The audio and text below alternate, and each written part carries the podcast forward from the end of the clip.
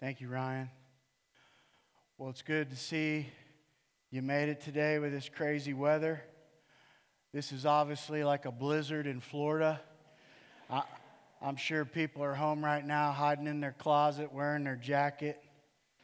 Hopefully, they can watch church on their phone.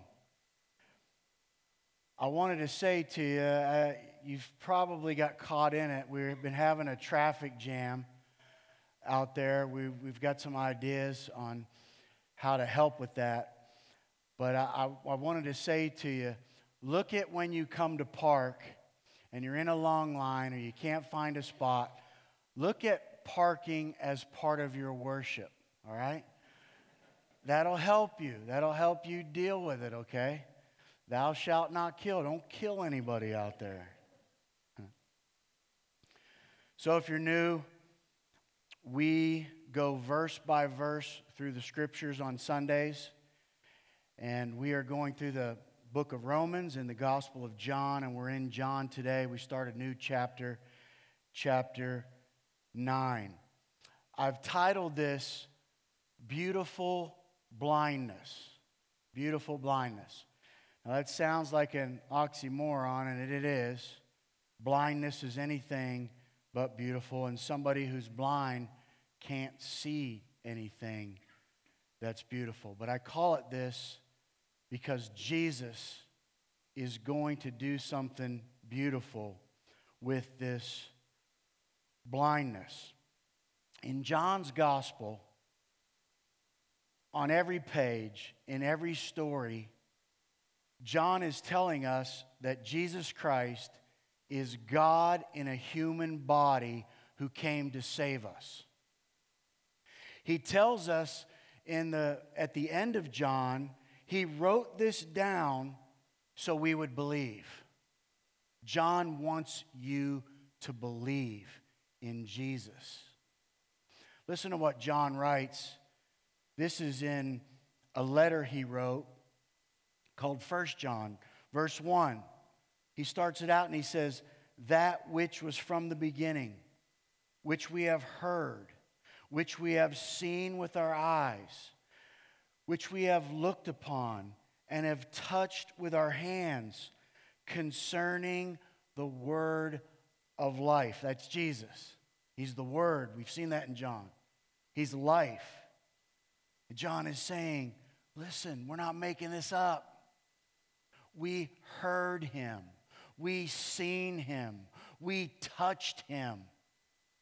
And I, we, I am writing these things so that you will believe in him and you will have eternal life. What John does, he tells us about some fascinating miracle that Jesus does that only God can do. And then he tells us how people respond to it. And now we've come to a new miracle in chapter 9 where he heals a blind man. So let me just give you four points this morning. First, number one, let's talk about the problem. The problem. Verse 1 says, As he passed by, talking about Jesus, he saw a blind man from birth. John wants us to know, he's writing through the empowered by the Holy Spirit. He wants us to know this guy was blind from birth. There was no cure for his blindness.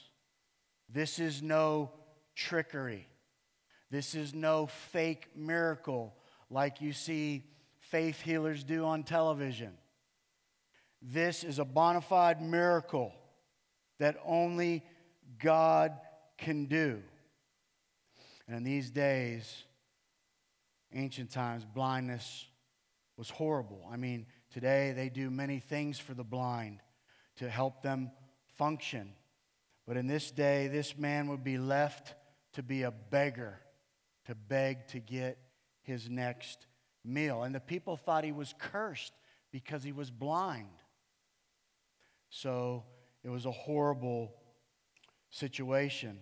Um, I saw firsthand what blindness can do. my brother Mark, who's now in heaven, had diabetes. And for a couple years, he lost his eyesight. He had eye surgeries. Because he was a diabetic, it didn't heal. And so he had blood. And so he couldn't see at all.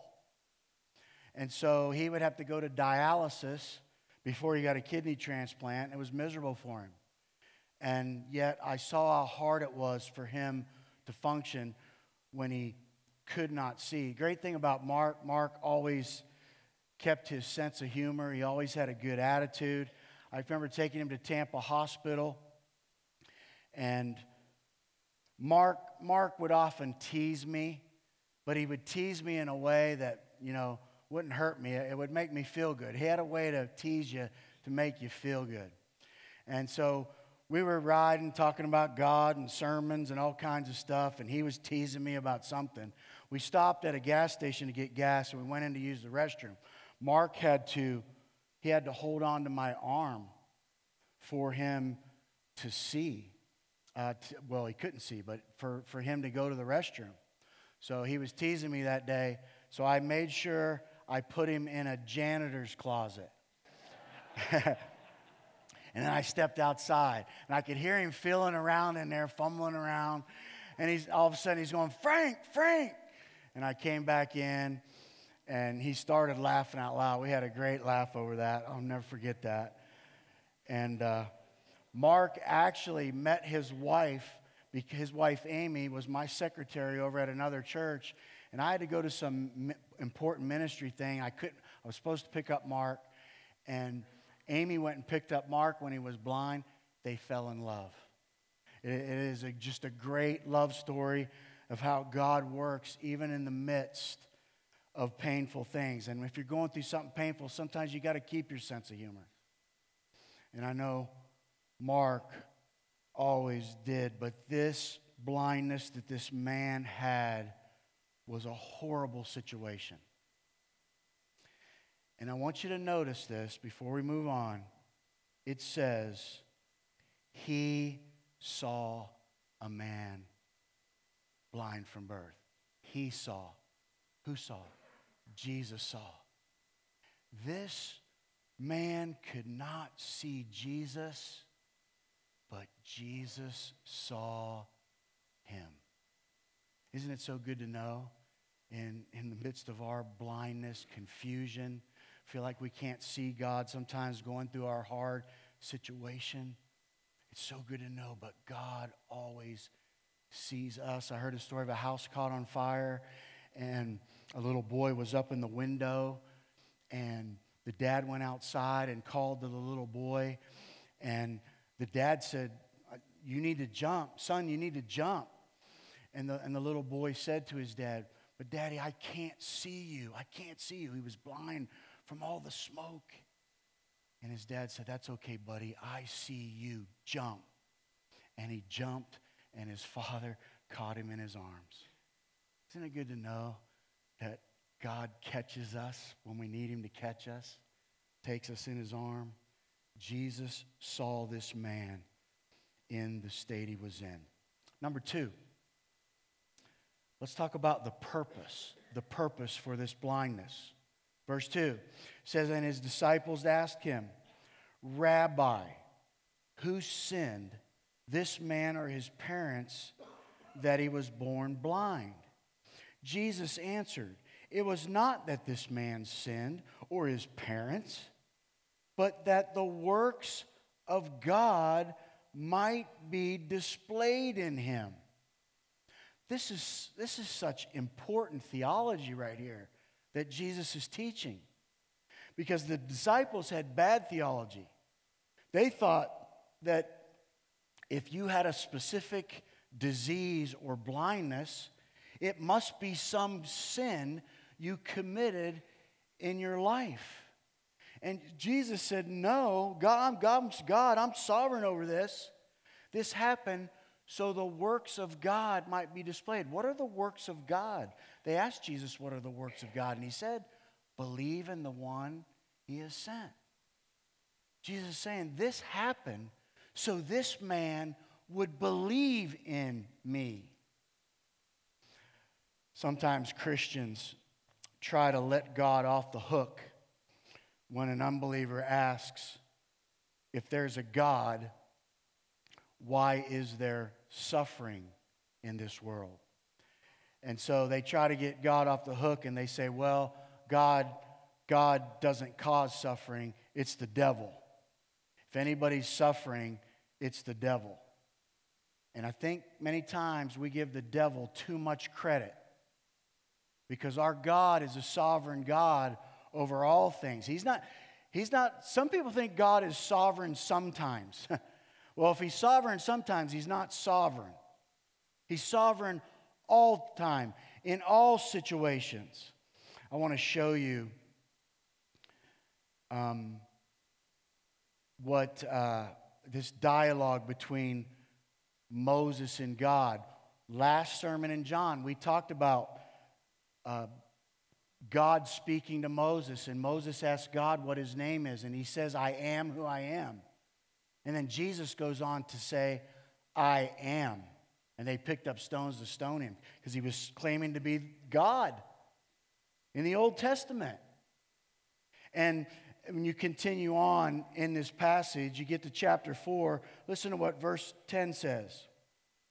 Because God is telling Moses, I want you to go and speak for me. I want you to go and tell the Egyptians, let my people go. And verse 10 says, But Moses said to the Lord, Oh, my Lord, I am not eloquent, either in past or since you have spoken to your servant, but I am slow of speech and tongue. I'm not a speaker, God.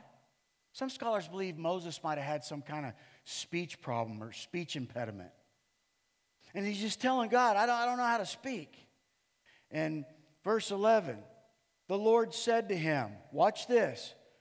Who has made man's mouth?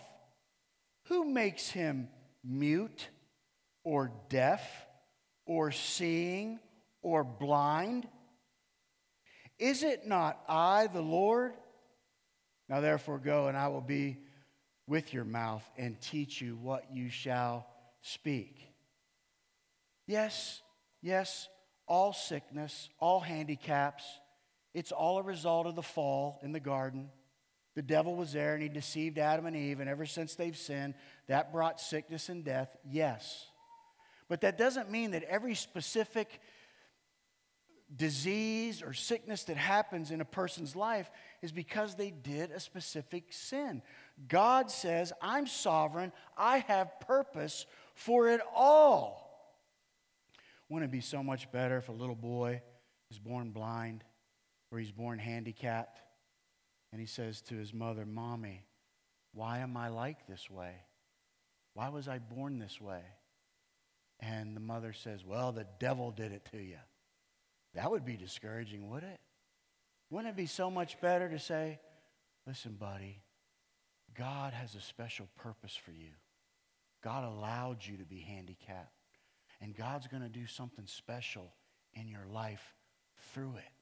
That would be more encouraging. That would build your faith. And we need to know, and if you're battling something, and some kind of disease, some kind of handicap, it's not that you've done anything wrong. It's possible you've done something right, and God has chosen you to go through this so that He can do His work through you and for others to see the work he can do. Right after that, Jesus says in verse 4, he says, We must work the works of him who sent me while it is day. Night is coming when no one can work. As long as I am in the world, I am the light of the world. Jesus isn't talking about daytime here. He's not talking about nighttime. This is a little parable. He's saying, he's talking about your life. And he's talking even about his life. He says, I'm not going to be on this earth much longer. I've got to do the work because I came so people can believe and be saved from their sin. And, and, and, I don't have long. So we can sit around here and debate all these theological questions or guys, we can get on with the work of God. Listen, questions are good.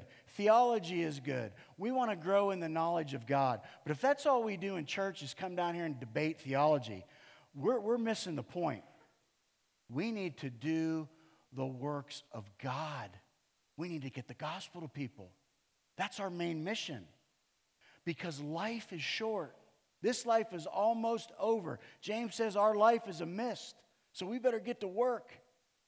Somebody, somebody laughed at me the other day because I was calling somebody a kid that was 35 years old. I'm saying, yeah, that kid over there is, they were like, Frank, you realize the kid's 35. Like, well, listen, everybody 45 and under is a kid to me, okay? And you said, but, so you're thinking, well, yeah, but what if I'm 45? Well, that means you're dying. That's why I don't call you a kid. You're on your way out. Life is almost over. We got one lifetime and it's short to do the work of God. Jesus says, let's get on with it and let's do the work of God together. Number three, notice the power. Here comes the miracle. Having said these things, he spit on the ground and made mud with saliva. And then he anointed the man's eyes with the mud. And he said to him, Go wash in the pool of Siloam, which means sent. That's important. So he went and washed and came back seeing. You ever notice how scripture's just so nonchalant about a miracle? Where is the exclamation point? He came back seeing. A man that was born blind, there is no cure. And he obeyed the Lord and he went. And now he can see for the first time in his life. He went and washed that mud that Jesus put in his eyes in that, that, that water and he wiped it on his eyes. For the first time, he could see his hands. He had eyesight, incredible. And he could look around and see what a powerful miracle. And I know you all want me to explain why, why, did he, why did he spit on the ground? Why did he make mud with his saliva? On other occasions, Jesus would just say the word. He would just say, You're healed. He didn't need to make mud, he didn't need the water of Siloam. And, and really, to be honest with you, there's so many interpretations on this. Some of them are really silly. But, but you kind of got to think. You think back to the Garden of Eden when, remember, the context of this, Jesus is the creator. So he created the universe, he created the first man. What did he create him out, out of? Mud, clay. And maybe that was symbolic that he was the creator. And so he rubbed him on his eyes, showing that I'm the creator. And I'm the only one that can create sight for blindness. And here, more important, I'm the only one that can create light for spiritual blindness. You, you can't, you can't see spiritually until Jesus opens your eyes. I don't know. He told him, he tells him to go and wash in the pool of Siloam. Remember John 7. The priest would go to the water of Siloam. He would bring a pitcher of water to the temple and he'd pour out the water. And the people would worship and sing hymns. And they would remember how God provided uh, water in the wilderness and Jesus already said, I, am the living water.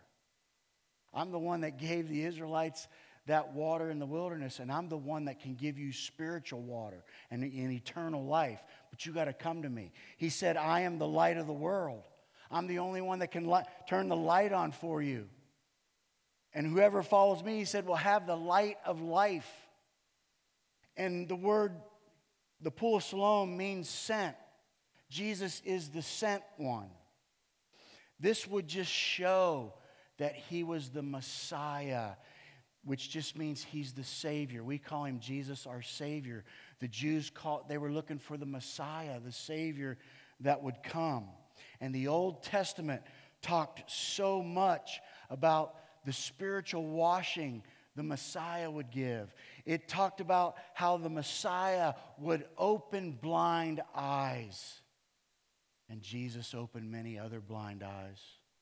And it was very clear that he was showing them he is the Messiah, the Savior of the world. So powerful, so awesome. And number four, and finally, let's see, I want you to see the puzzled, the puzzled. Verse 8 says, The neighbors and those who had seen him before as a beggar were saying, Is this not the man who used to sit and beg? And some says, Yeah, that, that it is he.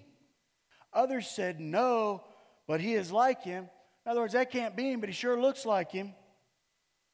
And he kept saying, I am the man. I'm him, guys. I'm the blind beggar.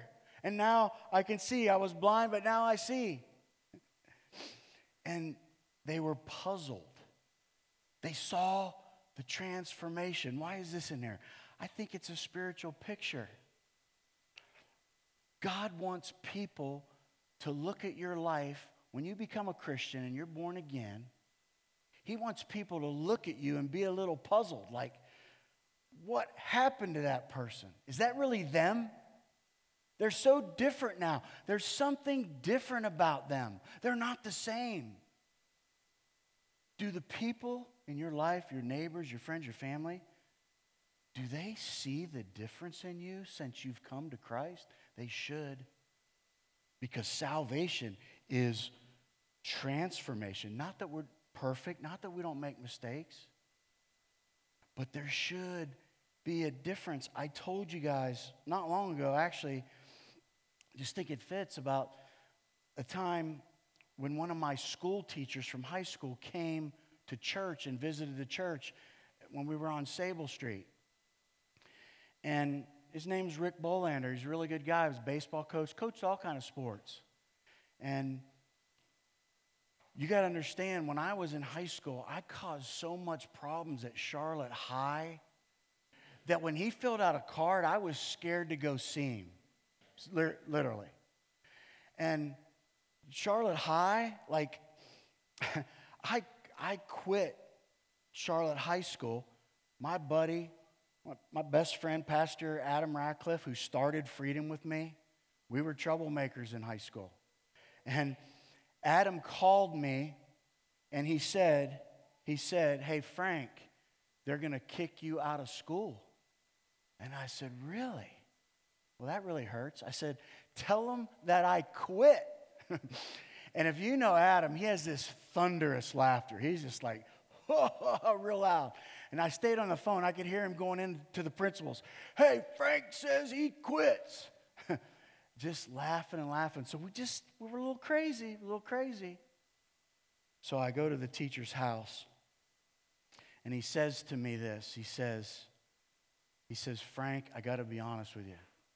When I heard you and Adam Radcliffe were pastors, I thought you guys were up to something. like, I guess he thought we were con men, like we were televangelists or something trying to make money off of Christianity. But he said, I heard you speak. I, I see your family. And he's like, I can tell you're a changed man. And that was one of the greatest compliments I ever got. But, but it's not, it wasn't me, it was Jesus in me. I couldn't transform myself. I couldn't change. I was lost. I was blind. Jesus had to open my eyes and open my ears and save me and transform me. I hope people see that in you. Verse 10 says, And so they said to him, Then how were your eyes opened? And he answered, The man called Jesus made mud and anointed my eyes and said to me, Go to the Siloam and wash. and I went and washed and received my sight. He, he becomes a witness, he becomes a testimony for the glory of God and, and what Jesus Christ can do. And I love this. Verse 12 they said to him, Where is he? He said, I do not know. I mean, he's like, I don't know if you guys realize, I don't know if you boneheads realize, I've been blind. I don't know where anybody is. I don't know where anything is. I just started to see. I got to figure this all out. He didn't even see Jesus yet. But he does meet him. So I got to show you that part. This is a long chapter, and we're going to break it down. It's so important. So much good theology in here. But I got to show you the good ending to this story. Down in John 9 35, the religious leaders hated Jesus. They come after this blind man. You're going to like this blind man because he says some funny stuff to the religious leaders and makes them look dumb. They're questioning how can he see? They're upset at him that he's telling everybody that he was blind and now he can see and Jesus did it. They excommunicate him, excommunicate him from the synagogue. We're done with you. He says they cast him out and get out of our presence. And amazing. They should have believed, but their hearts were hard. And as Jesus told them, they were blind. And unless they would let Jesus open their eyes, they would remain blind, blind forever. And so, this, listen to what this says here. Verse 35 Jesus heard that they had cast him out, and having found him, he hears that these religious guys cast him out of God's house. How, you know, but Jesus went to find the man, to reassure the man. Yeah, these religious people, they, they're not going to help you, but I'm here to help you because I'm the Savior of the world. And he says, Do you believe in the Son of Man? And the Son of Man, that's a messianic title from Daniel 7. Jesus often called himself the Son of Man because they all knew when the Messiah came, he would be called the Son of Man, which was God in a human body. And he asked this blind man, Do you believe? And he, he answered, And who is and who is he, sir, that I may believe in him? Because he doesn't know, he, he hasn't seen Jesus. And I love this. Jesus said to him, You have seen him and it is He who is speaking to you. I'm the one that made you see. I'm the one that gave you sight. In verse 38, he said, Lord, I believe. And he worshiped him. Not only did he get physical sight cured, he got his spiritual sight cured which is more important. More important. We had a blind lady in our church, Marie. She was a beautiful lady, inside and out. The way she dealt with her blindness, she was a strong believer in Jesus. She's now in heaven, and Marie can see again. God did a work in her life through her blindness. So God works through all these things to bring people to himself. And that's why I call this beautiful blindness, because it was this blindness that, that brought this man to Jesus, that gave him salvation. Do you see? Do you hear? Jesus wants you to see. Call out to him today. Call out to him and he will save you. There was another blind guy named Bartimaeus. He cried out to Jesus, Lord, have mercy on me, son of David. I know you're the Messiah. Have mercy on me. Jesus cured his blindness, and he became a believer. So today, if you're here and you feel blind, you feel lost, you feel confused, I know the one who can open your eyes, and you will see. And you will see God God will become so real to you. And He will help you get through this hard life. And one day, we're going to see this blind man in heaven. He's our brother. And we're all going to be there together. And we are going to see glorious sights. And every blind Christian will see again. Every crippled Christian will walk again in God's kingdom on a new heaven and a new earth. I look forward to that day. Pray with me this morning. Please pray with me as we close. We're just going to sing a worship song. And, and we're going to let you go back to the rain. Okay? Well, we like closing the service, worshiping Jesus, praising his name. That's why we're here. We're here to worship Jesus. Our church is totally centered on Jesus. And we want you to worship him. So in this moment, I know, and it's kind of like a little revival going on. I'm, I'm just loving it. God is touching people, people that don't have any church background. They've never even heard the gospel like.